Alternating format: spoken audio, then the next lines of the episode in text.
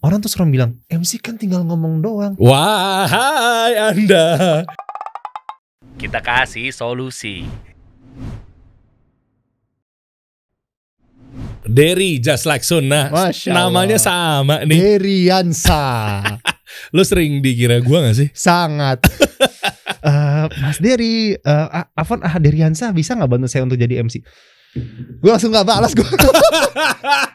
Kok orang-orang kiranya mau ngundang Deriansa jadi MC tapi kok kontaknya kontak ke lu? Kan kontak gua aja udah beda. Aduh nggak tahu Pak ya. Mungkin eh, kata Deriansa tuh sudah membuana Mas. Eh Masya Allah. Melalang buana lah Masya, Masya Allah, Masya Allah, Masya Allah. Nggak Jadi lu lah. apalah nama saya punya Derry juga tapi Pernah, jangan-jangan pernah juga di kontak dari komedian lika-liku laki-laki. Tahu nggak lu? atau yang ah ada jangan ada jangan. Oh, Jangan ya. yang pakai sorban. Oke, gini deh kita bahas deh. Sebenarnya gimana sih suka dukanya dan bagaimana cara ngebangun wedding organizer syari yang lo garap nih. Kita lihat deh di layar. JL Sunnah. Masya Allah. Banyak orang kiranya jalan sunnah Iya ya. betul sekali. Iya Bukan, jas- bukan jalan sunnah, masya Allah. Ya orang kiranya banyaknya gitu kan. Betul. Oke, Jadi, aduh panjang sebenarnya ceritanya. panjang ya. Ini kita lihat dulu ya. Tadi Oke. 4000 followers. Oh, Ustadz Muhammad Syari. Oh, Oh tuh. iya, bawa lagi, bawa lagi. Kalau misalnya teman-teman ngeliat yang sebelah kiri tuh, wah syubhat boy. Habib. Kiri tuh. Terus diajakin ngobrol sama Dustin nyambung tuh 4 jam tuh. tuh macam-macam ya. Nah ini. Coba close close lagi kita lihat bawah-bawahnya. Apa sih aktivitinya dan Hmm. Eh, gimana caranya bikin ngeyakinin orang tua yang stigmanya Nah tuh, ada tuh. ada kan penjelasannya kan? Enggak, gue bikin video kayak gitu. Ah, iya, iya, iya, Coba iya. kata sih. Nanti kita bahas lah, kita Oke, bahas di siap, sini oke, deh. ya. Oke. Gimana cara ngeyakinin orang tua yang mungkin masih tradisinya atau stigmanya mengenai walimah syar'i? Betul sekali. Kok dipisah sih? Nah, Ntar jangan-jangan dibilang sombong sama keluarga yang lain. nah tuh banyak tuh, banyak sob. Kok disekat sih? Oh macem-macem. Kita yang dihantam. iya kan? Ini kendala-kendala WO-WO syar'i itu begitu tuh. Betul. Gimana caranya? Nah, mungkin lo punya tipsnya untuk ngeyakinin orang tua calon mempelai. Oke. Gimana sih sebenarnya ngomongnya? Mhm. Iya dan lain-lainnya lah. Oke. Ini berat ya pasti kan? Salah satu yang termasuk terberat sih. Nanti gue akan jelasin ya kenapa bisa dibilang berat banget. Karena- Oke. Antara yang konvensional sama yang syari itu udah kelihatan banget sih bedanya. Kalau konvensional kita persepsi samain dulu ya. Artinya Hmm. bukan syar'i dan kayak kebanyakan. Betul sekali. Umum lah. Yang umum ya? ah, Lo datang, oh udah tahu deh. Pokoknya ini nikahan Hmm, gitu kan. nikahan gitu. Nikahan yang udah terbiasa kita dari dulu datengin gitu lah. Yang ada musiknya, Betul sekali. ada live musicnya Betul sekali. gitu kan. Itu Biasa ada Raisa tuh. Apa? Kalau sanggup bayar. Apa tuh Raisa aja? Kita di sini ngambil libronya. Tapi kalau di sini nggak ada musiknya. ada, Ada ada. suara Sorry, burung. Back sound kita nyebutnya. Kita bukannya belum musik. Iya kan backsound beda sama Back sound. musik. Ya oke lah. Diganti apa Eh, suara-suara? enggak, ada musiknya juga benar. Rebana. Oh rebana. Rebana, Oke. ya. Itu diperbolehkan kan? Iya kalau lagi walimah. Yes. Ya terus apa lagi biasanya? Udah itu doang ya. Enggak, kita jadi gini, ada lima hal yang menjadi poin penting ketika orang tuh mau ngeliat ini pernikahan syariah atau enggak. Ini lima hal nih yang sering kita ju- jual. Meskipun sebenarnya mungkin masih banyak ya, tapi lima hal ini. Dan lima hal ini, ini punya levelnya bro. Gue sebutin dari level paling rendah yang orang-orang nganggap hal biasa sampai level yang paling tinggi yang orang ngerasa ini apaan sih gitu. Oke. Yang pertama itu mengenai lo makan sambil duduk. Hmm iya. Kalau kita datang di pernikahan konvensional, itu Hmm. kan biasanya orang datang makan, bis ngambil salaman, buffet, nah makan berdiri kan. Hmm. Kursi tuh di ujung-ujung tuh, nggak disediain di tengah. Hmm. Orang jadi udah standing party jadinya. Hmm. Itu yang pertama. Tapi kan ada dalilnya. Rasul makan berdiri. Betul. Iya, kita- gue coba mengantem ngantem. Enggak enggak enggak. Kita secara secara Iya, objektif dong. Betul, betul. Walaupun lebih baik duduk. Betul. Heeh. Ya kalau misalnya kita ngambil hadis Rasul lebih afdolnya yang mana? Duduk, Duduk. duduk. Kalau orang juga misalnya lo ngecek dari kedokteran, kedokteran mereka bilang, kenapa posisi makan tuh mesti duduk dibandingkan berdiri? Hmm. Itu karena kondisinya apa? Lebih bagus untuk pencernaan gitu. Hmm, hmm, Itu hmm. dia. Itu yang pertama. Oke. Yang kedua ini mengenai masalah busana. Hmm. Busana sesuai syariat. Nah syariat ini kondisinya laki-laki misalnya ya, mungkin kalau laki-laki aman lah ya. Paling cuma eh, agar nggak la isbal aja lah. Nah, tapi kalau perempuan biasanya meskipun mereka itu pakai bajunya apa? Pakai baju syar'i, Hmm. tapi kan kadang-kadang syar'i itu tuh ngebentuk bro Si perempuan ini. perempuan. Terus? Nah kita berusaha agar kalau misalnya mau bikin pernikahan syari itu meskipun oke lah bentuknya kebentuk tapi ditutupin panjang jilbab panjang. Hmm. Orang tuh kalau misal lo, lo sering bakal ngeliat deh orang-orang nikah syar nikah muslim muslim nikah ya mereka tuh ya oke mungkin pakai apa pakai menutupi aurat tapi kebentuk tubuhnya tuh kelihatan jilbabnya masih dilipat leher Nah, Jilbab kecekek. Nah iya, nah Hah. kita tuh urusan agar mau itu pengantin wanita, mau itu dua ibunda, oke, pakainya yang sesuai syariat lah. Oke. Dan itu pun juga di area perempuan. Nah, yang ketiga, nah ini udah mulai seru nih. Hmm. Tidak ada prosesi adat yang bertentangan sama syariat Islam. Wah, ini perang nih sama orang tua nih, Hmm. nggak bisa begitu, bro. Betul. Yang yang paling sering dibicarain sama orang tua kita tuh, Mas kok bisa? Kan kita orang Indonesia ya, kita perlu tuh sungkeman sama orang tua. Mm-mm. ya kan? Mm-mm. Kita jelasin bu, sungkemannya mau gimana dulu nih bu? Kalau sungkemannya bentuknya cuma salaman, kita prefer salaman. Oh, nggak bisa gitu, Mas. Dia Nah. harus bener-bener masuk dalam kedua antara Nah, paha kita, nah Mas. Nah, Gimana tuh? Kalau gua tuh, nah ini gua kasih jadi tipsnya nih. Jadi buat teman-teman semua yang kalau misal ternyata biasanya tuh teman- teman-teman daerah nanya, kalau misalnya ah ini gimana kalau misalnya saya kita disuruh untuk sungkeman, Anda bilang, brother, kalau kita ngomongin dalil, orang tua biasanya pasti akan defense dulu. Hmm. Kita ngomongnya via apa namanya? WhatsApp. Karena masih, Tadi lu bilang via, web Ya. WhatsApp biasanya. nah kita ngomongnya pakai cara yang lain, Hah. yaitu bu biasanya kalau misal perempuan itu suruh sungkem, kalau duduk tuh susah bu. Apakah itu dari pakaian atasnya atau bawahnya itu pasti susah. Dibandingkan dia harus duduk, mending sambil berdiri salaman. Hmm. Perempuan nggak capek, ibu juga enak. Mau cipika-cipiki salaman pelukan aman. Hmm, oke. Nah, nah biasanya kebanyakan orang tua setuju nih di situ. Tapi pas kita tahu kasih tahu dalil, bro, apaan nih? Lo anak so- kemarin sore mana? Nah, Iyalah. digituin. Lu anak muda, saya duluan lahir Nah, nih. itu dia. Ente mau bita-bitahin. Nah, jadi ke situ arahnya. Panjang. Panjang urusannya. Tuh, Hah? itu nomor tiga tuh. Eh. Itu salah satu proses syariat ya. Hmm. Yang keempat, nah ini lebih seru nih, nggak ada musik. Oke, itu kan rame juga, Bro. Eh, makanya gue bilang ini tiga, ini nomor tiga, nomor empat, nomor lima ini level paling tinggi nih. Aduh. Nah, nomor empat nih yang paling berat tuh biasanya nggak ada musik. Mereka Gak ada musik ya. Mas kok kayak kuburan ya? Sepi banget ya. Kalau yang kayak gini, kita nggak bisa langsung masuk bilang musik itu haram sob. Oh, berarti lu menghalalkan musik? Bukan, Oh, bukan bukan. gitu. Kita mesti ada cara dulu nih. Pakai metode sebelum kita ngomongin masalah musik, kita mesti cari tahu dulu ini orang tuanya gimana sama anaknya, Hmm. gimana perkembangan agamanya. Makanya gue tulis di situ tuh, tuh ada di tips ortu setuju. Ah, Tips boleh. itu, Mungkin. Boleh coba klik dong. Nah, coba deh. Boleh dong. Yang ini nih tips jitu orang tua setuju nikah kamu Hmm. syar'i. Oh, ini ada suaranya nih ya. Hmm. Coba coba. Oh, ini lo jelasin. Nah, udah sekalian aja ada orangnya di sini mending lo jelasin sendiri Nggak. langsung. Pertama, nggak gue bikin satu, satu, men- satu menit kan. Nah, Pertama tuh mesti doa, ya kan? oke. Kasih hidayah. Nah, yang nomor dua nih. Kedua, nah jauh-jauh hari sebelum ketemu pasangan, Heeh. edukasi orang tua dulu, iya. datang nikah syar'i. Nah itu, Oh, ngerti gua. Mah, ikutan yuk, Mah, yuk. Ini ada temen Derry nikah nih. ya. Nah, di mana? Di sini. Hmm. Oh, kok dipisah nih? Pasti nanya Betul, kan? Iya. Oke. Nah, makanya gue bilang sama kalau sama klien itu biasanya problematika or- klien itu ngubungin kita biasanya itu mereka udah mau nikah dan udah mau dekati hari H, udah ke deal sama vendor lain. Oh iya, ini tips bener-bener jitu nih, bener nih. Jadi sebelum ke arah sana, jauh-jauh hari nih, jadi anak yang berbakti dulu sama orang tua. Ya, ya. Udah ngaji, jangan ngegas sama orang tua. Iya. Bu, nih syirik, bu, nih haram. Dibantai sama orang tua. Wah, anak Iya. mana kok ngaji jadi jadi apa? Jadi kasar sama orang tua. Hmm, Gitu. Oke. Jadi jauh-jauh jauh-jauh hari tuh sama orang tua tuh udah ngaji nih. Nah, lembutin dulu orang tua. Coba traktir makan, kasih hadiah, ngatin ngatin. Wah, anak gua makin ngaji, makin lembut ya. Nah, habis itu ternyata belum ini sebelum ketemu pasangan. Nah, coba ajakin, "Mah, nih aku ada di undangan pernikahan syar'i ini. Yuk kita datang yuk." Ajakin aja orang tua. Terus itu kasih tahu, "Mah, nih ternyata nikahnya comfortable ya, meskipun kita nikah apa? Mungkin hampir sama kayak nikah konvensional, cuman kayak gini."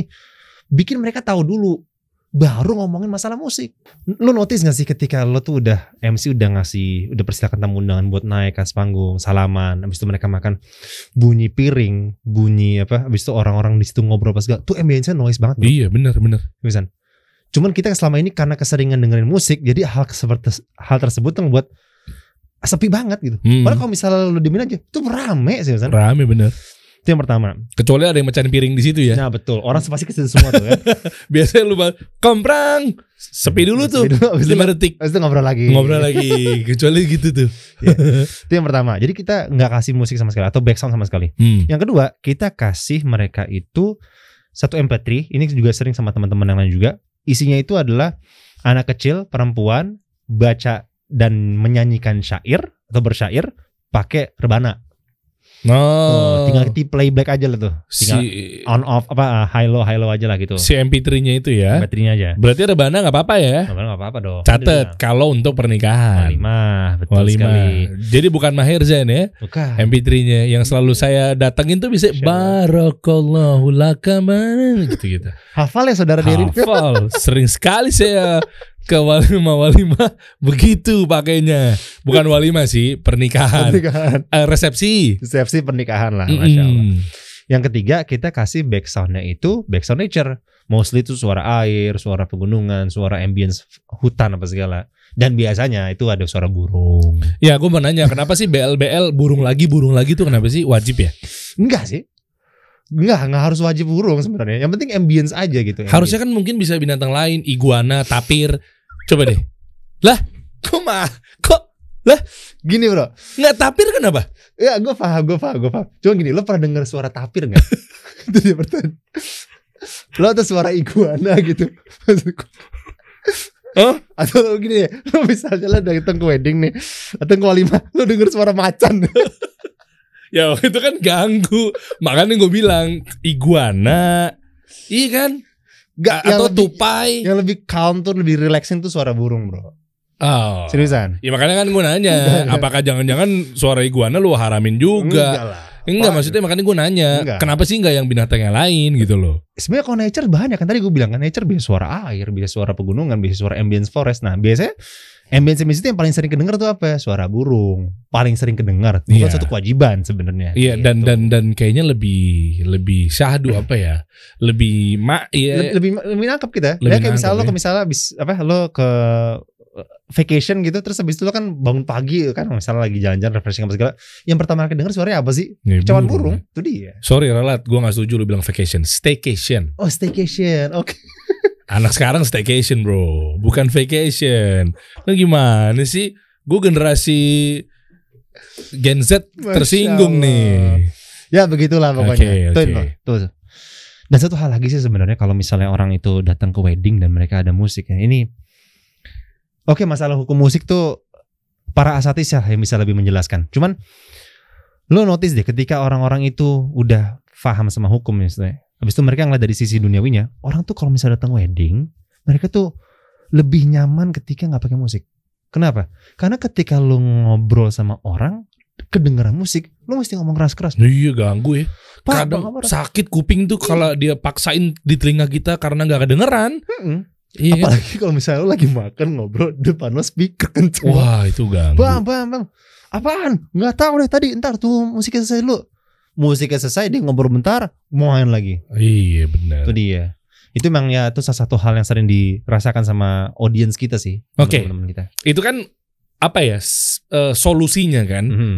Sekarang gue mau nanya berangkat dari masalahnya. Kita Hmm. mundur dikit ya guys. Oke. Dari awal lu ngebangun ini banyak cacian misalnya, banyak masalah di situ. Mhm, mhm, mhm. Yang lo kasih tahu barusan kan oke lah solusi. Ya. Kalau begini jadinya begini, begini, Hmm. begini solusi. Mhm. Nah, sebenarnya gue mau ngajak teman-teman juga untuk mudah-mudahan dapat insight dan dari Just Like Sunnah ini akan kasih solusi buat teman-teman gimana caranya bangun bisnis wedding organizer syari. Oke. Iya kan? Masya apa sih Allah. eh, ya serangan-serangan dari mana sih? Suka dukanya apa sih? Masya nah, itu Allah. gue mau tahu dulu dari awal nih. Oke. Ya mudah-mudahan teman-teman yang di daerahnya masing-masing pengen ngejalanin tapi kadang masih kepentok stigma itu, Bro. Oke. Nah, sebenarnya tadi masih ada satu lagi. Cuman yang satu ini ntar gue tarik. Nah, Tadi kan ada level 4 tuh. tungguin di belakang aja ya. Oke, Sekalian bareng-bareng ya. siap, oke. Sengaja ganjel biar dia juga nonton sampai habis.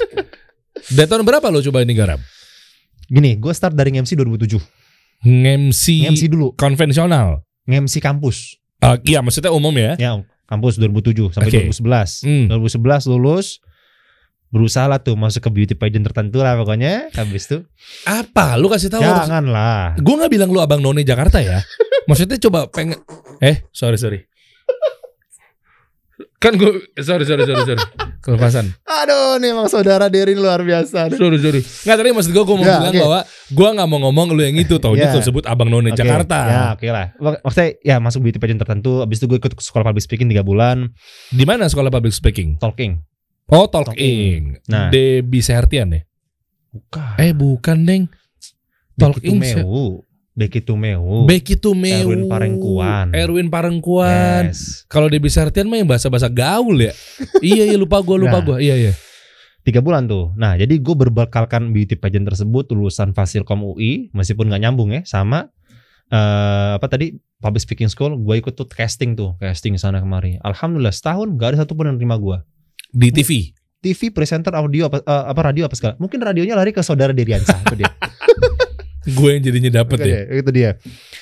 2012 akhirnya setelah nggak dapat, nah ya 2012 2015 tuh vakum MC.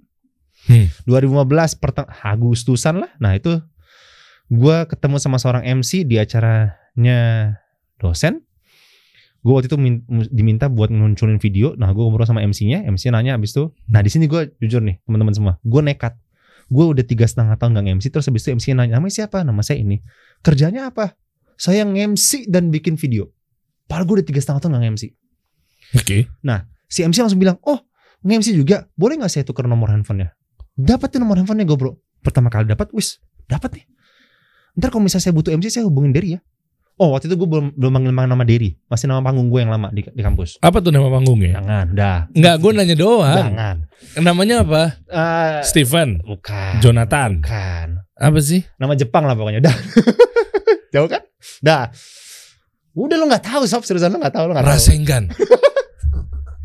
Hah? Gue nggak gue bukan penggemarnya Naruto bro seriusan. Oh, bukan. Gue bukan penggemar Naruto. Dah, No, ini- Nobita. Lah gue nanya. Bukan. Nah, bukan, bukan, bukan. Shizuka. Bukan dong. Sensei ya. Waduh. Ya pokoknya Jepang lah. Jepang pokoknya. Susite. Masih lanjut. Siapa tahu nama panggung lu Susite. Bukan. Oke. Oke. Nah, nggak lama kemudian sekitar dua bulan dari ketemu sama dia itu dia disuruh ngomongin, oh Derry tanggal sekian kosong nggak? Kosong kok. Mau nggak masuk dunia wedding lagi MC? Mau nih kita saya bukain jalanannya. Udah, gue masuk dunia MC lagi. Oktober 2015 kalau nggak salah. Gue nge-MC lagi Paul, pertama kali di acaranya non muslim. Udah Resepsi. wedding konvensional, Konvensional non muslim. muslim resepsi. Gue nggak bisa ngomong assalamualaikum bro. Wah, lu berarti pakai Om Xiaoxium. Enggak, gue masih ngomong selamat si eh, selamat malam. Tapi kan gue nggak bisa ngomong karena wah ini ternyata orang non muslim tuh. Gue mau ngomong assalamualaikum susah. Alhamdulillah wassalatu wassalamu ala rasulullah nggak bisa kan? Boro-boro dari inalhamdulillah sampai lebih datin Nggak dolala bisa. nggak bisa tuh ya. Itu orang urusan api lah pokoknya. Oke. Jadi intinya gue cuma selamat malam sama datang dia aja. Sampai di pertama kali gue MC bro itu gue jedar tiga closing sampai tiga kali. Karena apa? Karena, redundant, ngulang-ngulang gitu. Iya karena pas gue lagi ngomong nih asum nih, nih, nih, nih kamera nih. Oke mas kita closing ya oke. Oke kami ucapkan selamat malam dan terima kasih kepada yang telah hadir. Kami ucapkan Mas mas boleh diulang nggak? Kamera on, gue megang mikrofon, gue bilang Mas mas boleh diulang nggak? Di panggung. Tanggung bro, tiga kali, dua kali gue ngulang. Wah, magro mente. Serius lo itu kan lagi acara, Lagi Bro. acara closing statement. Bukan tapping acara host. Betul. Kamera ngalep gua, lagi ngomong ini dan gue lupa untuk miking out. Gue ngomong, mas mas boleh diulang nggak? Orang. Dan yang kedua kali gue baru sadar, ah salah gue tadi ngomong. Pas yang kedua kali gue ngulang, gue salah. Nah, gua, mungkin gue agak lupa, gue baru making out mas kali ini mas. Pas yang ketiga gue baru berhasil closing lancar. Ini wedding orang lagi Wedding berjalan nih. Lagi berjalan. Wah, Gue setelah selesai acara gue pamit gue bilang Der kalau misalnya abis ini WO nggak ngubungin lo Faham Lo rusak banget nih pro- Lo rusak performance lo nih Seriusan. Serius? Pertama kali nge-MC lagi bro. Mantap. Tiga setengah tahun. Tiga setengah tahun vakum nge-MC lagi. MC lagi Wah rusak. Tapi setelah itu gue belajar lagi nge-MC Nah pas dari situ apa nggak tahu ya kayak gue dapat feedback nah gue coba belajar lagi gue coba apa latihan lagi di depan depan kaca. Nah pas udah masuk wedding wedding berikutnya wah udah mulai lancar nih udah mulai lancar. Dari 2015 sampai 2017 gue perhatiin semua vendor-vendor lain yang kerja gue kan sering datang suruh meeting juga kan apa segala Hmm, teknik hmm. meeting apa segala nah gue perhatiin oh WO kerjanya begini oh catering begini oh begini begini begini akhirnya dari 2017an itu gue tentuin oke gue bikin WO dengan nama brand gue waktu itu Il Maestro Apa tuh maksudnya? Il Maestro tuh Il tuh kalau misalnya bahasa Italinya tuh the Maestro tuh mas, master jadi the Iya. master tapi gue bikin bahasa bahasa itunya ya Il Maestro Oh, yang di mana nanti akan berujung kepada event sulap. lah kan the master di RCTI ada. gue kan master of ceremony bro Oh, gitu so gue pikir lo juga ngegarap gue IO. kayak gue gak, nggak mungkin bisa ngalahin apa dari Corbusier lagi Eh. begini begini. gue pikir begitu ujung-ujungnya. Enggak, intinya gue bikin brand itu wedding. Nah gue gue udah 2017 tuh udah bikin tuh WO tuh. Qadarullah something happen besar dalam hidup gue. Ketemulah sama kajian Ustadz Khalid Basalamah. Oh ini awalnya lu bikin itu belum ngaji. Belum. 2017 belum ngaji tuh. Nah, mengenal, mengenal kata manhaj salaf itu tahun 2004. Tapi jauh setelah itu ya Allah alam ya belum belum tersentuh lagi. Oh jadi mungkin hidayah udah sampai tapi taufik belum. Nah itulah. Mungkin kurang lebih begitu. 2017 itu something happen pokoknya. Akhirnya gue uh, gue dikasih sama salah satu teman gue ngasih apa uh, video ceramahnya Ustadz Khalid Basalamah. Dari situ gue ngeliat ini orang kok karismatik banget ya. Dan dari situ masya Allah semoga Allah jaga beliau. Gue jadi seneng dengan kajian. Hmm. Musik yang dulunya seneng kok tiba-tiba ketarik sendiri. Ya itu. Ya kita kan dulu waktu pertama kali ng- ngaji kan kita kenalnya pasti yang kita cari hukum-hukum dulu nih. Ah sekitar gue apa nih? misalnya. Hmm. Dari 2017 sampai 2019 itu gue bener-bener konsultasi Masalah WO. WO. Gue ketemu sama tiga orang ustadz. Nah, masya Allah ini tiga orang ustadz ini bisa dibilang apa ya? Ya mungkin ini sebagai tiga penjembatan kali ya. Akhirnya gue bener-bener mau fokus di cuma syari doang. Siapa aja? Beliau. Yang pertama itu gue ketemu sama Ustadz Ahmad Bazer, Hmm. Oh. Hafizahullah. Yang kedua tuh gue ketemu sama Ustadz Subhan Bawazir, Hafizahullah. Yang ketiga gue ketemu sama Ustadz Erwandi Tarmizi. Hmm. Nah, tiga-tiganya gue tanya pertanyaan yang sama. Ustadz, saya nih MC dan saya ini, saya ini MC. Saya mau tanya, gue langsung fro- frontal aja. Pekerjaan saya tuh uangnya halal atau enggak ya? Uangnya halal atau enggak? Lalu kata beliau-beliau, Hafizahumullah, Nah, yang nggak tahu ya, mungkin emang ini bedanya kali ya kalau misalnya eh, ini emang tingkatnya asatis dibanding kita kali ya. Dia kayak nggak bisa ngebaca, dia kayak bisa ngebaca. Oh ini orang mungkin baru ngaji, baru mungkin dimudahkan taufik sama Allah. Intinya mereka ngomong nggak langsung haram, tapi mereka bilang, ahi, insya Allah yang antum pegang tuh halal. Tapi coba antum lihat deh di situ, antum tuh berkumpul di tempat kayak gitu. Antum kumpul di tempat orang yang ada sekwilda, ada bupati, sekwilda sekitar wilayah ada, Hmm. bupati buka paha tinggi tinggi Hmm. tuh. Habis itu di situ ada musik, ada biduannya. Biduannya pakainya tertutup atau enggak? Oke. Wah, Oke, ini bentar, bentar, bentar, bentar. Gue potong dikit. Yang lo tanyakan tuh hukum MC-nya atau hukum. MC di tempat yang begitu? Gue nanya hukum hasil uang gua dari pekerjaan kayak gitu. MC yang secara umum?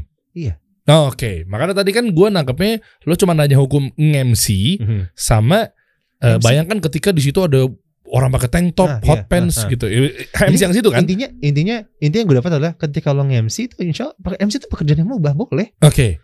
Cuman kondisinya coba lihat kondisi sekitarnya. Hmm, akan menjadi haram kalau Hmm. Nah, itu kan maksudnya kan poinnya kan?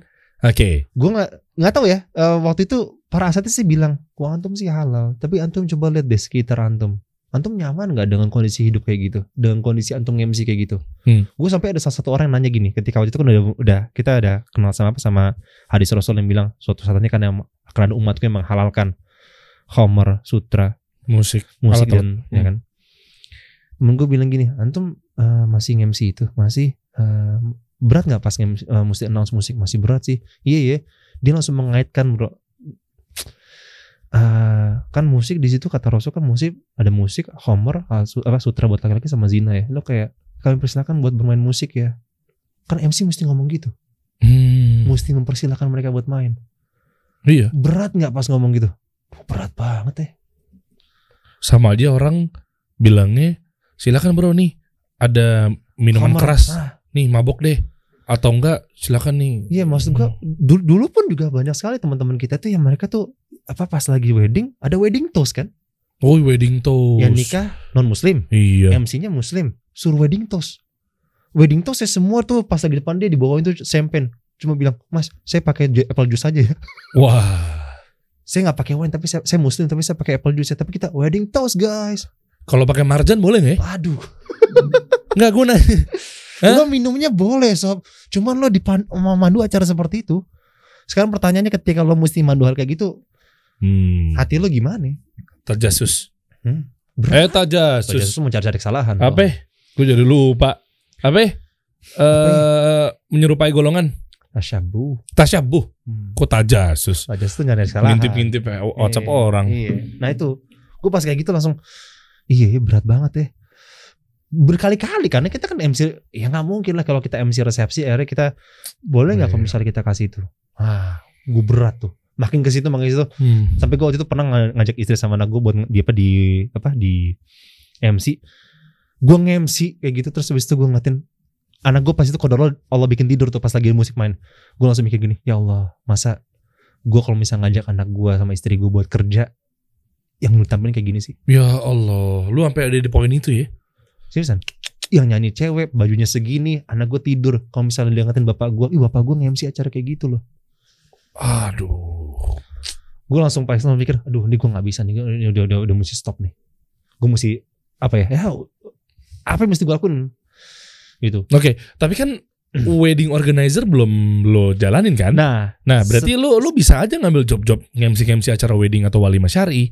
betul. Nah itu emang waktu itu gue akhirnya lari ke situ cuman setelah itu gue ya karena tadi eh, pas 2017 itu gue bikin wo nah pas di kodarullah dibikin begini gue langsung kan langsung ini lagi apa langsung down lagi kan gue mesti bikin bisnis apa ya Hmm. nah ketemu sama ustadz-ustadz kayak gitu gue ngobrol-ngobrol lagi akhirnya oh iya iya Eh, mungkin gue termasuk salah satu orang yang cepat untuk eh, apa namanya untuk berani balik gitu. Karena kalau misalnya orang yang bisa habis habis ngaji terus tahu dia mungkin pekerjaan dulunya haram terus itu mereka larinya mungkin ke mana? Ke herbal kan ujung-ujung Hmm. sekarang.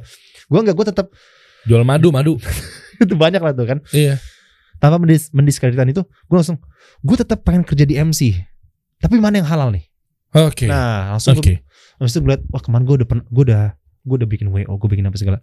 Gue pelajari tuh dari 2017 sampai 2019 gue catat semua gue cari tahu apa eh, apa aja yang dibutuhin untuk bisa ini datang gue diminta jadi MC sini kasar gue perhatiin semua dua tahun transisi udah 2019 kita ngambil cuma yang syari aja Oke.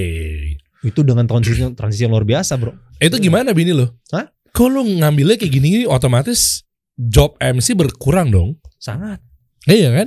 saudara-saudara Karena- wah, fair-fairan aja bro kita dulu kalau di MC konvensional ya MC Hmm. konvensional tuh MC itu kan acara Sab- Sabtu pagi ke Sabtu siang. Sabtu sore ke Sabtu malam. Hmm. Minggu pagi ke Minggu siang Minggu sore ke Minggu malam. Iya. berarti itu satu minggu tuh bisa empat acara. Hmm. oke. Pukul rata lah MC akad resepsi satu pagi ke Sabtu siang tuh 2 juta. Sehari Sabtu doang tuh bisa 4 juta. Sabtu Minggu bisa 8 juta kali 4 32 juta bro. Itu cuma MC cuap-cuap doang. Wush. Senin sampai Jumat libur. Kenapa lo tinggalin kalau cuan begitu kan mantap bro. Ya kan habis ketemu sama Ustad Habis itu Allah mudahin gue ketemu sama Ustad Hmm. Pas dia ngomong kayak gitu. Tapi kan cuan. Gue keinget sama ucapan Ustadz Suban Ustadz Suban tuh paling sering ngomong kayak gini. Apa tuh? Daging yang Rasul bersabda Daging yang tumbuh dari barang yang haram tuh Neraka lebih berat Hmm. Gue pas kadang itu gue langsung mikir Masa gue ngasih gini sih? Oke lah gue asumsi Assume lah nih duit halal lah Assume nih duit halal. Tapi gue masih di lingkungan kayak gitu Iya. Gue apa gak ketarik lagi Hati manusia lemah sob Oh iya. Lu udah ngaji Even sekarang pun udah ngaji nih Lu kalau bisa tiba-tiba Hati lemah Bisa jatuh lagi ke belakang Eh, iyalah. Tuh dia Kan futur pasti. Tuh dia Gimana Kan cara ngeri, ngeri. ngatasin biar kita nggak futur? Eh nggak mungkin ya pasti futur. ngeri seriusan makanya gue pas dari situ Duh ini nggak bisa nih gue kalau misalnya gue nggak keluar dari situ dan gue nggak apa kalau gue masih stay di situ duh berat Hmm. akhirnya apa itu 2019 akhirnya gue tentuin dah gue coba mau ngambil yang syari gue bikin Oke. brand Il Maestro gue buang Eh. gue bikin nama baru JLS Oh, oke itu tuh poinnya tuh ya. Turning points. Nah, tapi pertanyaan gue, Mhm. berapa job yang waktu sebelum lo jalanin wedding organizer syari? Artinya gue pengen tahu nih struggling lo itu tuh segimana sih sampai akhirnya bini lo masih support lo. Kita ngomong fitrah manusia deh. Iya. Kita ngomong fitrah manusia. Mhm. Tapi alhamdulillah kalau ternyata bini lo juga masih support gitu dalam Mhm. artian ya. Mhm. Tapi kan fitrahnya kan pasti kan keluarga bergejolak. Oh, sangat Perdebatan-perdebatan pasti ada dong. Nah itu berapa penghasilan lo bulan itu? pertama gini alhamdulillah istri gue udah udah dimudahkan gaji juga Oh alhamdulillah. jadi ketika gue ngomong kayak gitu dia nggak pakai banyak nggak pakai- nggak pakai banyak ngomong intinya yang kamu adalah suami kamu tanggung jawab Hmm. oke emang itu tugas gue Hmm. mau tahu lo nggak nggak boleh cengeng di situ Hmm. laki-laki mesti punya izah buat bisa memenuhi kebutuhan keluarga kan Oh jelas. semampu kita nah habis dari situ gue coba untuk ya udah tuh. Gue mulai yang namanya mouth to mouth lagi ke kajian ketemu sama orang pak siapa? Ah, gue kenalan sama orang-orang kajian tuh. Kajian kita sering, ketemu kan kita ngomong namanya siapa? Oh nama saya Dery pak. Gue langsung ngomong saya Dery. Eh eh, biasanya tuh kalau misal orang nanya nama siapa bisa langsung nanya kerjanya apa sekarang mas? Oh saya MC sama WO Syari pak. Itu yang pertama metode gue tuh untuk bisa memperkenalkan lagi jasa sunnah. Hmm. dulu postingan gue banyak bro. Gue hapus-hapusin. Kenapa? Ya ada banyak cewek gue taruh. Oh. Gue kan MC konvensional, MC konvensional pasti banyak ceweknya. Kalau nggak cewek pengantin wanita, tamu undangan ya kan. Nah Yep. pasti kali gue dijepret-jepret kan pasti ada mereka di belakang. Iya, kalau nggak partner MC lo yang cewek. Itu salah satunya. Iya kan? Maka itu postingan kalau misalnya mau di itu mungkin bisa lebih dari yang sekarang ini. Dihapus apa di archive? Hapus lah. Oh, kirain masih disimpan di arsip. Enggak kan gue nanya. Ini kebanyakan ini nih emang kayak wartawan. Enggak, gue pikir masih di arsip kan. Enggak. Eh, Anda tabayun pada antum, Masya akhi. Allah. Nggak, Hmm. anak-anak hapus semua. Hmm. Tuh. Terus habis itu, yang mana tadi gua? Sampai Ih, Eh, foto-foto kan fit-fit udah dihapus-hapusin. Hmm. Nah, terus? Nah, terus habis itu gue eh pas udah belajar gitu, gue coba selain kenalan sama orang, gue bikin spanduk, apa gue bikin kartu nama, gue bikin apa, bikin brosur-brosur, belum pakai pakai brosur bro, gue bikin brosur. Tahun berapa masih pakai brosur? 2019, 2019. Masa pakai brosur sih, Bro? Gue pakai Oh, brosur, masih works ya 2019 ya? still works. Lalu gue gue bikin apa, bikin jadi A4, gue bikin jadi 4 gitu, jadi A5 kan, A5 tuh gue gue print pokoknya. Apa, just like sunnah, apa aja keuntungannya nih, kontak sini. Buat lo taruh sebaran di kajian-kajian. Salah satunya. Jadi lo tunggu di depan pintu gerbang Nah, waktu itu masjid. Enggak, waktu itu gue minta tolong sama Ustadz. Hah, lo minta tolong flyeringnya sama Ustadz? Jadi, Gimana? Jadi gini, Ada nggak ada adab ya? wah bukan gitu. oh, Makanya gue pikir Ustadz tolong sebarin dong. Wah itu mah gue langsung antum siapa? Iya makanya kan gue nanya flyeringnya gimana? Jadi gue kan, jadi gue kalau ngasih sesuatu ke Ustadz itu gue ke orang yang udah gue udah, udah kenal, udah deket dia beliau tahu gue siapa. Nah itu. Kalau gue belum tahu mah nggak mungkin. Hmm. Gue tiba-tiba Ustadz Suban tolong kasih nggak mungkin lah. Hmm. Siapa dia? Gitu. Nah Oke. gue gue jadi gue ngobrol gue sering ngobrol sama ustadz ustadznya beliau tahu kondisi gue kayak gimana gue sering apa konsultasi sama beliau. Nah habis itu gue cerita ustadz saya bikin wo syar ini boleh minta bantuan ke ustadz? Nih apa ntar kalau misalnya di jamaah ustadz saya ada flyer mungkin bisa dibagikan. Hmm. bikin gitu. Oke. jadi gue bisa bikin flyer bikin kartu nama. Nah gue waktu itu sempat bikin juga di salah satu gedung rekanan kita bikin mini syari wedding expo lah. Nah di situ kita buka bus. Orang-orang nanya sama kita ya like sunnah kayak gimana? Wah gue jelasin panjang lebar terus strugglingnya dapat klien masya Allah. 2019 nggak nyampe 10 kali. Nggak nyampe 5 mungkin bahkan. Yang bener lo. serius. Wah, struggling luar biasa itu. Gue bener-bener kayak "Ya Allah Robi ini memang berat banget ya. Dulu kita mah kalau yang konvensional kita hantam-hantam aja dah. Non muslim non muslim kita hantam aja lah. Oke. Nah terus eh per sosial medianya nggak lo bentuk pada saat itu? Nah, waktu itu sosial media gue bentuknya masih via MC. Dulu namanya bukan JL Sunnah tuh. Dulu tuh JL Sunnah masih akun pribadi gue. Oh jadi lo masih pakai nama Naruto yang Bukan. Jepang itu. Enggak, gue masih udah nulis nama Derry tapi underscore JL Sunnah. Derry Oh ya Underscore ya JL Sunnah itu. JL Sunnah makanya gue ubah. ya ya ya ya. Jadi ya. masih- Lah kenapa lo rubah? Hmm? Jadi JL Sunnah doang tapi tanpa ada nama dirinya. Karena pertama butuh branding itu sendiri. Corporate tuh butuh sendiri. Nah, Hmm. gue perlu gue perlu branding diri gue sendiri. Makanya gue bikin Instagram baru. Instagram.com slash Derry Novadatu. Ya kayak Hmm. Bapak Deriansa lah. Deriansa ada Deriansa ada apa ada kasih solusi lagi. Oh, oke oke. Kenapa nggak lo ganti namanya Deriansa underscore JL Sunnah? gue sering tuh dihubungin sama ini ah ah, dari Hansa antum yang punya DL Sunnah wah gue bilang sejak kapan dia nge-hijack bisnis gue Ya ya ya. Nah sampai akhirnya sekarang nih berarti startnya itu eh, dari tahun berapa sih wedding organizer syari itu? 2019 2019. starting 2019 Nah, fokus lu fokus lu di mana? WO syari, tapi lu juga punya pelatihan public speaking. Gimana sih maksudnya? MC dan WO Syari itu di JL Sunnah makanya ketika kemarin gue bikin kelas public speaking itu yang awal mulai dari bersama Bro Diriansyah juga Yoi, kita pernah bikin tuh ya. Berapa Iya. waktu itu 400 orang? 220-an Eh kok 400? 200-an ya? 220-an nah Heeh.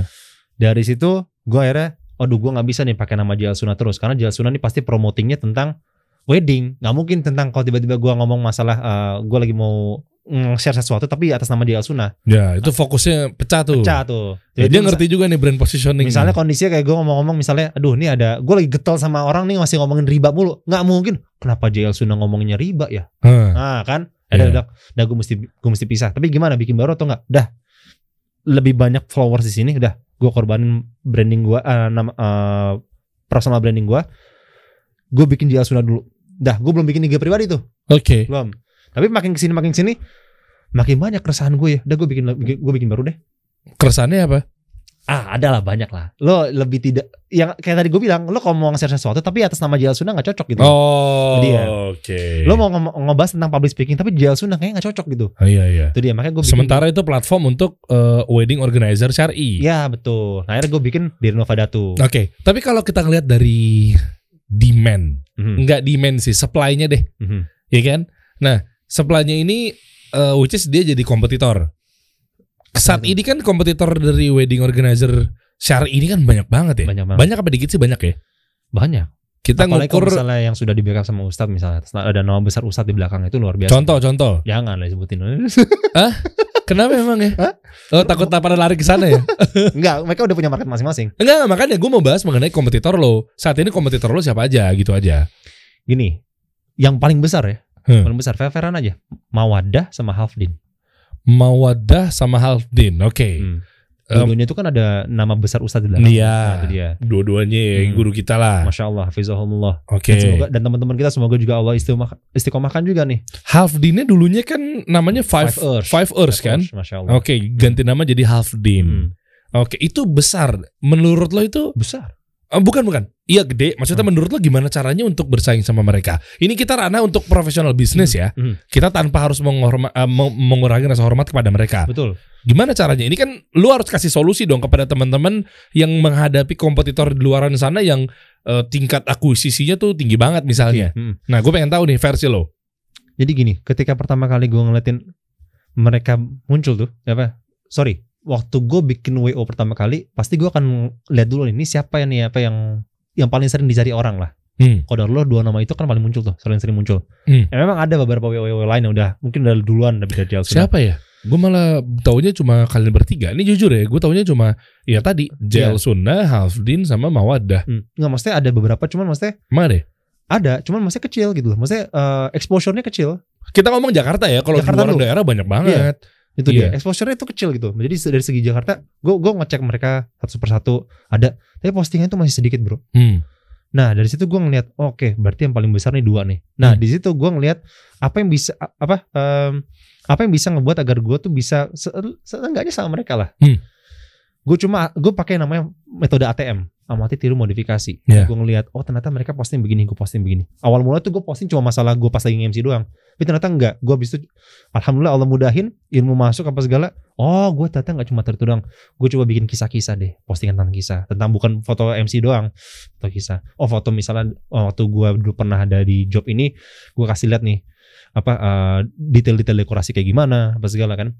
Jadi nggak selalu hard selling di setiap postingan. Hmm, Oke. Dan di saat itu gue bikin desain yang mungkin masih sedihan seadanya. Karena waktu itu gue gue nggak tahu ya. Gue dari dulu tuh emang orang kan suka ngedesain bro ya. Hmm. Nah kalau gue bilang desain gue jelek, desain gue jelek. Tapi gue butuh buat posting ini buat postingan gue, buat konten gue. Kenapa? Karena orang perlu ngeliat, orang perlu tahu nih. Jangan sampai JL Suna cuma isinya post apa eh, mati postingannya. Hmm. Mesti terus berkembang. Nah kalau misalnya ternyata lagi mati, gue mesti ngisi, gue mesti ngisi lagi dengan konten lain yang at least paling nggak relate sama apa yang gue mauin. Makanya gue bikin postingan tentang pernikahan, gue bikin postingan tentang kisah orang tua sama anaknya, tentang apa kajian yang berhubungan sama dunia rumah tangga misalnya, itu gue taruh. Hmm. Agar positioning Fresh. dan dan dan Fresh tuh orang tuh, iya. tuh fresh tuh. Gitu. Iya benar dan eh, tadi ya selain positioning agar brand identitinya kebangun Mm-mm. bahwa lo tuh ya nempel banget sama keluarga rumah tangga Ya. apa segala macam. Mm-mm. Tapi gini, ini dilematis nih bro. Eh, Elunya seorang MC, Mhm. lo bikin satu em, wedding organizer syari. Iya. Berarti orang-orang kan udah pada tahu kalau lo adalah punyanya, eh, lo punya Jal Sunnah. Iya. Nah, berarti lo nggak akan pernah diundang sebagai MC di kompetitor lo dong. Ya tadi WO syari yang lainnya. Misalnya lo pernah nggak nge-MC di acaranya Hafdin atau di acaranya Mawaddah? Hafdin belum pernah. Nah berarti gitu kan. Nah itu sama Wada pernah. Mawaddah pernah. Pertama kali, itu waktu pertama kali gue mau jadi MC Syari. Belum bikin WO. Nah waktu itu awal-awal tuh. maksud gue berarti lo menutup ruang nggak sih? Enggak. Kalau untuk Jadi gini, ke sana? gue pakai konsepnya gini. Kalau lo emang mau kerja sama sama kita, kita tulisnya in collaboration. Hmm. Contoh misalnya, eh Mas Dedi saya butuh bantuan Mas nih. Saya Hmm. butuh bantuan Mas untuk jadi MC saya. Padahal tuh WO line misalnya. Iya. Gua, gue tuh punya punya list MC. Hmm. Mau pakai siapa? Oh Derry, udah pakai Derry. Ntar di ntar di postingan kita tulis in collaboration with JL Suna with nih. Oh. itu fair oke. bro dan kondisi apa ya orang Ah, iya, juga iya. tahu kondisinya ya lu berarti menutup menutup diri dong enggak gini lo masing-masing udah punya brand masing-masing Iya. orang nama tim A JLS tuh udah punya or- a- nama orang tuh A B C D gitu Hmm, ya. hmm. nah orang kalau misalnya ngeliat si B oh di B nih bagian dari JLS kalau gua udah gua hire dia ya berarti gua mesti fair tulis di postingan gua kita kerjasama sama JLS Sekarang tuh udah nggak zamannya kita perang bro, tapi kita kolaborasi. betul Eh, dengan banyaknya WO syari, Mhm. otomatis insya Allah industri jadi naik. betul Jadi kesebar bahwa eh, pernikahan yang kayak gini loh, Betul. tidak ada pelanggaran syariatnya, apa segala macam dengan adanya ya lo teman-teman semua Mhm. gitu kan, itu harusnya kita merasa begitu gitu loh. betul nah itu PR Tapi eh, sayangnya gua nggak pernah diundang menjadi eh, bagian dari vendor MC WO kalian-kalian. tolong nih teman-teman kasih solusi bisa kasih rate harga MC-nya Mas Deriansyah. Loh, loh, gua nggak pernah diundang. Gue pernah ngundang bro, gue pernah bilang, gue pernah ngundang sama satu loh, satu satu klien gue. Gue bilang, "Ah, ah bisa nggak kalau bisa eh, ngundang Ah Deriansyah? Bisa, ada punya kontaknya. Lu pas ngasih harganya, dia langsung stres dia. Aduh, ah bisa cari MC lain. Salah orang kali itu. Gue ada satu orang, gue ada satu klien gue. gue nggak tahu mau sama Deriansyah nggak. Ternyata pas kita tanya harganya, masya Allah. Mungkin teman-teman bisa ntar kalau kontak sama tim kasih solusi coba tanya ya. Tuh, rate MC-nya ke Ahderiansyah berapa gitu.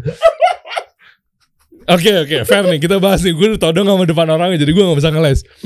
Eh samping itu juga gak boleh bohong juga kan. Iya. Iya kalau lu mau pakai MC gue ya gue segitu. Iya. Kan semua orang punya harganya. Betul. Gue pernah juga ngambil di MC wedding. Mhm. Gue juga nge MC secara umum Mhm. ah, dengan catatan gak ada pelanggaran syariat ya. Betul. Kita sama lah kalau Iya. gitu-gitunya.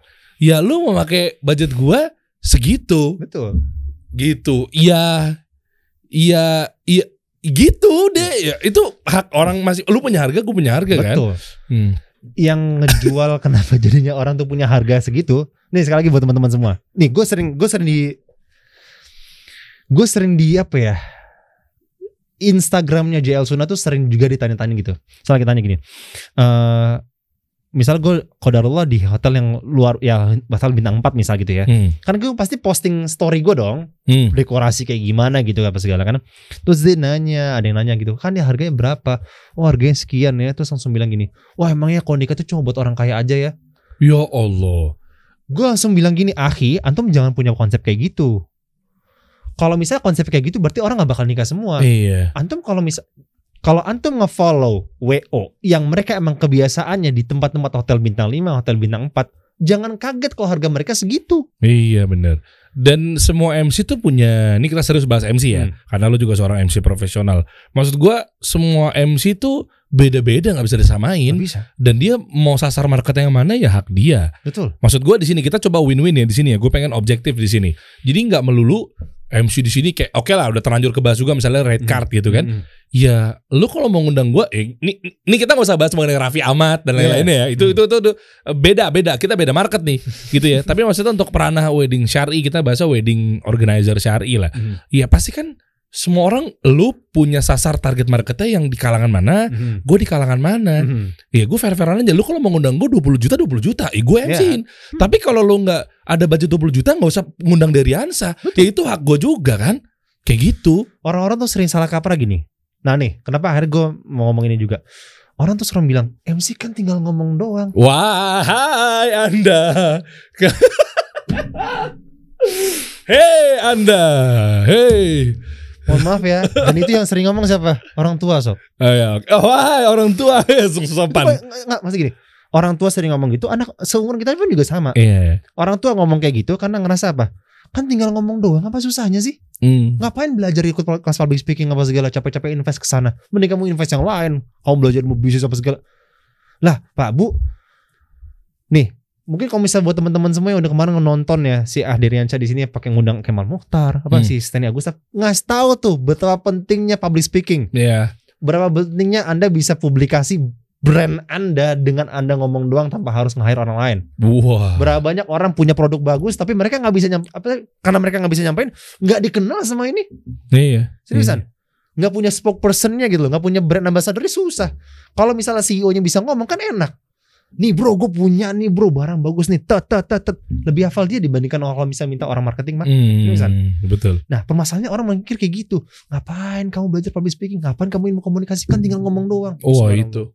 Makanya kenapa harga MC itu ada yang mahal, betul ada yang murah ya tergantung ya. Kalau murah mungkin dia memang mau deliver ke sana gitu ya. Mhm. Tapi kalau memang ada yang mahal, ya maksudnya bukan berarti tinggal ngomong doang Hmm. nih. Mohon maaf, kita juga ngambil ilmunya belasan tahun Nah. gitu. yang mau gue omongin di sekarang kita ngomong bukan masalah cost ya kita ngomong ngomongin masalah value nya kalau Hmm. ada seorang MC lo ketemu sama seorang MC lo tahu dia nih orang-orang sering bilang misal contoh Kak, Kak Deriansa nih masya Allah Apa nih? Kak Deriansa kalau misalnya sekali MC berapa misal contoh wah sekali MC 50 juta misal 50 Hmm. juta kok bisa mahal kayak gitu ya bro coba lo lihat Deriansa waktu pertama kali ngerintis sebagai MC sampai sekarang Hmm. dia misal nge-MC dari usia 17 tahun sekarang mesti usia berapa berarti berapa Tiga tiga. tiga tiga dari 16 tahun itu coba lo lihat track recordnya ke mana aja dia udah ngambil ilmu sini sini sini sini sini sini sini secara nggak langsung dia punya 16 tahun problem yang bisa diselesain sama anda semua cuma di waktu dua jam anda Nah ini baru pemikiran yang benar. You become an entrepreneur Hah? you have your own profession brand- branding ya personal branding itu buat apa sebagai problem solver buat orang yang hire anda Tuh. makanya ngasih harganya mahal ya maksudnya Iya, iya, dia iya, punya iya. harga segitu Iya iya. gitu loh nggak bisa dipungkiri Sesimpel, gue mau ngajak para orang tua nih ngomongin simpel. Hmm. Kita gak usah ngomongin teknik MC sama Mhm. public speaking. Mhm. Takutnya kan nggak nyampe itu. ya ya kan? Tapi kalau mau ikutan kelas kita berdua bisa. Langsung aja klik link di bio. Enggak, enggak, enggak. Tapi beneran. eh coba deh Anda ngomong. Hmm. Gue coba sederhanakan kalimat gue ya. Hmm. Coba deh Anda ngomong di depan khalayak umum, Mhm. terselesaikan masalahnya, Iya. diberikan solusi Mhm. dan dikasih manfaat. Orang-orang datang ke acara tersebut. Iya. Coba deh. Beda. Wow, itu Iya mungkin sebagian orang megang mic udah yang gini, nggak tahu mulai dari mana, ya kan? Tanpa mengurangi rasa hormat dan di luaran sana. Mungkin kami kami nggak nggak bisa di bidang anda, Hmm. ya kan? Mungkin Iya. punya spesialisasi yang lainnya. Betul. Kayak gitu sih. Maksudnya di sini gue membawa eh, narasi ini buat eh, coba tak, tolonglah hargain MC MC dari mungkin kita sebut saja tadi kan Stenia Gustav Mhm. dan lain-lainnya gitu yang yang eh, Alvin. Iya, Alvin masya Allah. Nah, gitu Itu- kan. se- makanya jujur ya, kalau misalnya orang-orang coba deh teman-teman lihat makanya. Kalau misalnya mereka tuh udah lama ya 10 tahun, ini nggak cuma berkalo di MC doang kok. Hmm. Graphic designer misalnya, orang sering bilang kan ngedesain doang mah tinggal buka mah selesai mah, ya masa itu. gitu doang. mah." Itu, itu. Brother mereka tuh belajar ilmu kom- apa ilmu desain tuh bisa jadi di sekolah yang mahal. Habis itu mungkin mereka belajar juga di kursus-kursus yang lain. Meskipun sekarang mungkin bisa dipermudah dengan YouTube kali ya. Tapi mereka tuh punya mereka punya barang mesti original misalnya kan. Hmm. Komputernya mesti spek bagus. Itu kan harganya mahal, Bro. Mereka udah investasi sana. Kalau mereka naruh harga misalnya sekali desain buat uh, company profile Anda tuh misalnya naruh harga 20 juta, 20 juta tuh adalah harga yang pas buat nyelesain semua masalah yang Anda cari. Nah, Anda bakal nih, kalau misal mau nih, gue gue punya rumus ini. Ini rumus yang sering kita pakai. apa nih? Ini apa nih maksudnya? Segitiga, segitiga. Gue nyebutnya segitiga hal yang apa ya nyebutnya? Anda Illuminati ya? Wah bukan. Oh bukan, enggak tadi Intinya gini, nih. Segitu si- bagus. Si, Dimas tawa aja. Bagus, murah, cepet. Oh, Ah. kalau mau bagus, Jangan minta murah sama cepet. oke. Kalau lo mau murah, jangan minta bagus sama cepet. Oke. Kalau mau cepet, jangan minta murah sama bagus. Oke, nice. Ini Seriusan? rumus segitiga bermuda lah. Nah, bener. lo minta MC. Ya kita gini ya sekarang. Lo minta, lo datengin MC yang mereka udah, contoh misalnya kayak Anan ya. Gue gue pribadi aja. Hmm, Gue udah MC dari 2007 sampai sekarang 2022, 15 tahun berarti. Oke. Nah gue udah punya harga sekian. Kalau misalnya ditanya Mas Dari kenapa saya mesti ngambil harga Saya mesti nge-hire Mas Dari dengan harga situ Gue gampang bilangnya Bu saya punya 15 tahun Dengan segala macam pengalaman yang Allah mudahkan sama saya Allah taufikkan sama saya Allah hidayahkan sama saya Permasalahan saya selama 15 tahun ini Di waktu ibu selama nyari dua, acara 2 jam itu Bisa terselesaikan Kenapa? Saya punya 15 tahun case of problems Yang Alhamdulillah sudah ketemu solusinya mantap. kita mesti berani bilang kayak gitu. Makanya paham ketika misalnya ditanya, oh saya mau nge-hire dia karena dia udah bisa jadi problem solver buat saya. Bukan sekedar orang yang nyelesain tugas doang. Ya, ya, ya, ya. Iya. MC, misalnya udah baru, misal dia MC baru 2 tahun, tapi misalnya dia belum pernah ngerasain yang namanya tiba-tiba pas lagi jalan nge-MC kesandung. Hmm. Atau misalnya tiba-tiba pas lagi ngobrol, eh, mikrofon mati, atau tiba-tiba mati, lu mesti ngapain di situ? Iya. Atau tiba-tiba pas lagi ngobrol tiba-tiba ada orang yang nyorakin. Berapa sering bro Iya. kita nge-MC terus tiba-tiba ada orang, Mas, ini saya udah dari tadi ngantri nih kok saya nggak maju-maju. Mohon maaf ya Pak ya. Anda mau dapetin MC yang bisa dapetin problem solving kayak gitu, kalau mau nyari mau nggak mau dapet gitu, mohon maaf cari yang murah, cari yang masih belajar, Iya, iya. dapat temu. Iya banyak banyak. Yang gratis juga banyak. Iya, yang gratis juga mau karena mereka butuh jam terbang. Tapi kalau misal sama orang-orang yang udah ber, yang udah mungkin ibu sudah coba cari tahu, coba deh eh, MC ini udah berapa lama dia misalnya berkarir. Coba di postingannya apa segala. Nggak bisa kalau misalnya Hmm. harga segitu. Iya iya iya. iya. Sama juga dengan Anda misalnya para orang tua yang misalnya kerjanya udah berpuluh-puluh tahun misalnya di kantor terus gaji Anda 52 juta misalnya apa 30 juta setiap bulan. Terus tiba-tiba Anda diminta buat kerjaan pekerjaan Anda yang persis tapi di company lain. Mohon maaf ya Bu ya, 3 juta aja. Anda ngambek lah. saya di kantor saya 30 juta ngerjain gitu sama kamu cuma 3 juta. Nah, bener aja dong. Iya iya. Mesti iya. fair gitu loh. Iya betul. Fair. Pertanyaan gue dari tadi gue nungguin berapa budget lo MC? Duh jangan lah. Hah? Saya gini. Hah? Pak Deriansyah kan punya angka X nih ya. Kita gitu aja gitu nih. Kita punya angka X nih. Eh, Saya ya mungkin ya seperlimanya Pak enggak enggak lebay lo, lebay lo. Emang apaan? Enggak enggak serius. Berapa sih kira-kira budget lo buat MC? Gue masih affordable kok bro. Ih, gimana kisarannya kisaran? Iya. MC doang. Terserah lu mau mau bocorin, ya, monggo. Yang enggak, tadi saya udah bocorin tuh. Seperlimanya Aderiansa. Antum Enggak. tinggal tinggal yang hubungi Aderiansa. Saya seperlimanya lah. Enggak enggak berapa serius serius serius. Lo dulu deh, lo buka gitu. Lo kita sama-sama buka-bukaan dong. Gue kan lagi nanya lo. Kalau gue udah pasti di atas. Kalau gue kan, gue bilang gue kasih bocoran. Lo enggak, tergantung. Sekarang gini, atas tengah bawah Hmm. itu bukan berarti dia di ranah sok-sokan. Hmm. Oh, Oke. cuma maunya sama orang kaya. Bukan, ini gue mau jelasin masalah. Aduh, ini kalau ada papan tulis gue gambar ini mengenai market funneling. Maksudnya atau mungkin target market? Enggak, ini memang set positioning kita. Iya. Ya mau lo ukur dari oke lah boleh lah sama. Lo tadi 2007 kan, gue dari Hmm. 2005. Hmm. Nah, ya mungkin lo bisa ngukur lah atau mungkin Hmm. ada juga yang dua tahun tiga tahun tapi bagus banget. Hmm. Bener dong, kita harus fair dong, kita harus Fair, objektif fair, dong. Fair. Kita mungkin belasan tahun sama-sama lah kita belasan tahun, tapi mungkin ada juga yang tiga tahun empat tahun tapi dia lebih bagus. Iya. Nah, sebenarnya ngukur harganya itu memang dari kredibilitas, kapabilitas. Hmm. Nah, kalau gue layaknya untuk persepsi harga sekian, ya itu gue. Hmm. Kalau misalnya lo nggak mau, nggak apa-apa, betul. iya kan? Hmm. Begitupun orang yang di bawah menganggap bahwa, ih kok murahan banget ya? Iya nggak apa-apa. Kalau nggak diambil juga nggak Nah, apa-apa. Bentar, bagian tadi murahan tadi tuh penting nih buat branding. Hmm, hmm. Kalau Anda udah berpuluh-puluh tahun di suatu bidang, terus abis itu mereka nanya sama Anda, sama anda nih, berapa harganya mas? Harga saya contoh misalnya, harga saya cuma sekian. Hah, bercanda nih orang. Hmm. Masa kualitas begini harga cuma sekian? Eh. Malah kita kualitas bagus tapi dikasih harga kecil, orang malah nggak percaya. Nah, Lo udah ber, iya. udah 20 tahun nih, desainer misalnya, desainer. Terus habis itu pas ditanya berapa nih ya harga sekali ngedesain mas? Contoh, saya ngedesain gini cuma 2 juta bu. Hah? 2 juta nggak percaya kok bagus begini? Kalau saya ngeliat dengan mas yang kayak gini, biasanya sih orang jual 10 juta. Hmm, Saya hmm. baru percaya kok itu 10 juta. Anda cuma 2 juta, saya nggak percaya. Oke. Orang orang bisa nggak percaya dengan harga, bro. Iya iya iya makanya. Iya. Makanya itu sebenarnya harga itu persepsi. Persepsi. Di mana lo mengukurnya letak si orang itu ya tergantung harganya dan si persepsi orang tersebut. Hmm. Nah makanya gue mau nanya lo berapa? Dari tadi lu ngajak gue muter-muter mulu. Iya, gua, ah masih ditanya juga lagi dasar wartawan. Hah? Kalau ini menurut lo adalah urgensi untuk disampaikan, monggo. Enggak, kalau gue merasa enggak. Itu itu Itu enggak. itu ranah pribadi. Lo mending DM langsung. Oh, DM gue langsung. D di Novadatu. oh, oke. Silakan. Itu dia. Ya ya ya. itu kalau versi Tapi dia. gue udah ngasih tahu pokoknya gue seperlimanya dari Yansa. Nah, itu dia. Kalau gue 25 juta berarti lo eh apa tadi? Coba Berarti dong. udah tahu ya dari Yansa segitu ya. Nah, Sekali MC Eh, ya. kalau lo mau undang, ayo gue terima. Sikat. Kalau di bawah gue, sorry, gue ambil juga.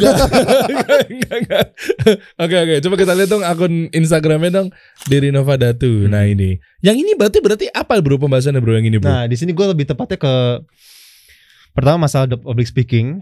Kemudian gue kan dulu gue pernah juga masuk ke dunia marketing, bro. Hmm, oke. Nah, gue cerita-cerita mengenai apa eh, hal-hal kayak misalnya apa em, tentang gimana branding. Mungkin nah, mungkin contoh. Oh ini konten edukasi lo di Edukasi. akun personal lo dari Nova Yes. Datu. Hmm. Oke. Nah tuh kayak misalnya lo lo muslim MC tunjukin identitas misalnya itu kan. Hmm, Nah lo lo sebagai MC nah. Nah tuh misalnya bawa tuh gunain metode ini biar ngomong bisa makin, makin jelas. Coba nih buka dong. Oke, berarti sekarang ini aktivitas lo lu ngasih tahu atau nggak ngajarin teman-teman semua bagaimana cara menjadi public speaker, Hmm. ngomong depan umum, Yes. ngomong sama orang atau lawan bicara dan lain-lainnya. Oke. Nah metodenya adalah say the vocals. Oke. Maksudnya gimana? Maksudnya kita sebutin huruf vokal A, I, U, E, O dengan sejelas-jelasnya dan selebar-lebarnya dari teman-teman. Kita praktekin yuk. A, I, U, E, O. Kita ulang ya. Buat artikulasi ya. Buat artikulasi. Hmm. Kelihatannya jelek, cuman proses ntar buat teman-teman. Iya. Enak. Iya, oh itu ngaruh guys. Lu mesti Nggak banyak belajar. Panas ntar kan. Nah. Tenang menyampaikannya dan lebih jelas nanti pengucapannya. Untuk tahu metode-metode lain, jangan lupa. Lah, jadi ikutin promosi gua. gue. Oh, nih. Sebutan semua nanti. Emang lu lagi ngapain? gue kan promosi buat kelas gua. Oh, lu lagi buka Iya, kelas. bentar lagi insya Allah. Oh, apa tuh kelas apa? Itu PSD, Public Speaking with Derry.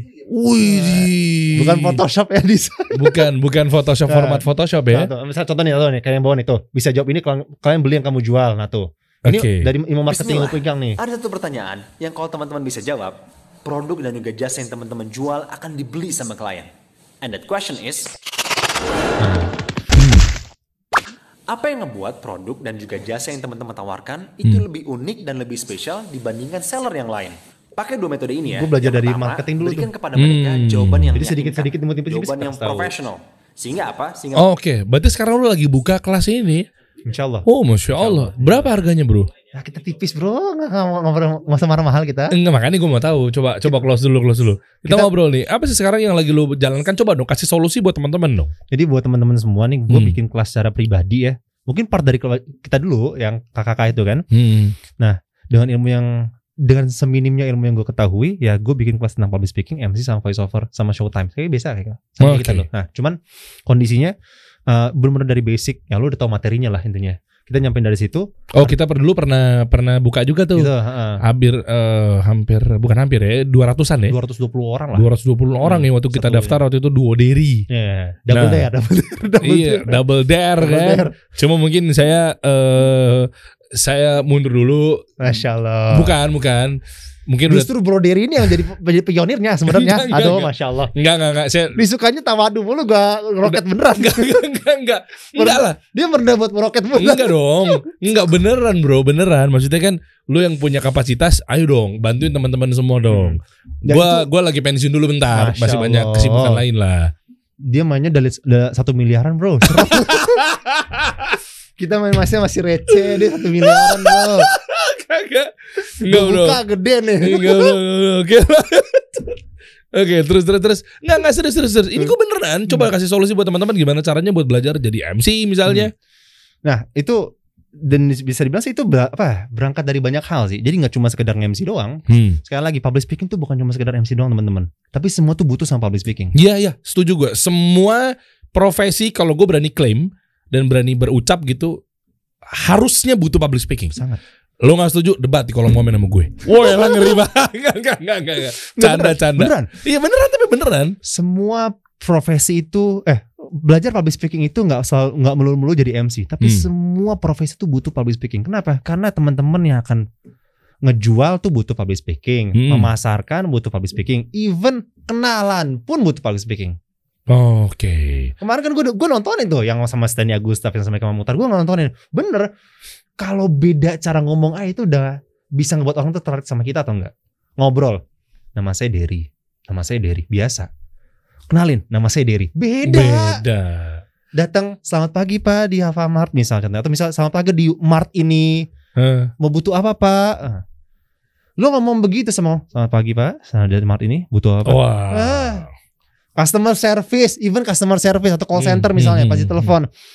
Halo, selamat datang di TT Telekomunikasi ini. Lu ngomong misalnya, eh, halo, eh, selamat datang di kasih solusi. Saya nama saya Derry, hari ini bisa dibantu. Wow. udah. Datar. Atau, halo selamat siang, perkenalkan nama saya Derry, saya dari kasih solusi. Apa ada yang saya bantu dari bapak dan ibu sekalian? Nah, Beda rasanya. Beda. Tapi jangan juga terlalu Lebay. eh, lebay Enggak. kayak Halo, welcome back to my YouTube channel. Saya dengan Derry gitu. Enggak. Gini-gini. juga customer service begitu. Enggak. Maksudnya disesuaikan dan Hmm. dan itu beda banget. Seriusan, dari Hmm, tingkat CEO sampai even tingkat eh, OB pun kalau misalnya mereka belajar public speaking beda. Harusnya mbak-mbak di Alfamart ketika menghimbau mengenai tebus murah Alfamart, Hmm. kenapa banyak ditolak misalnya, Mhm. harusnya dengan gaya public speaking. Betul. Makanya kan kadang kita sepengetahuan gue ya, Hmm. tanpa mengurangi rasa hormat br- brand Alfamart.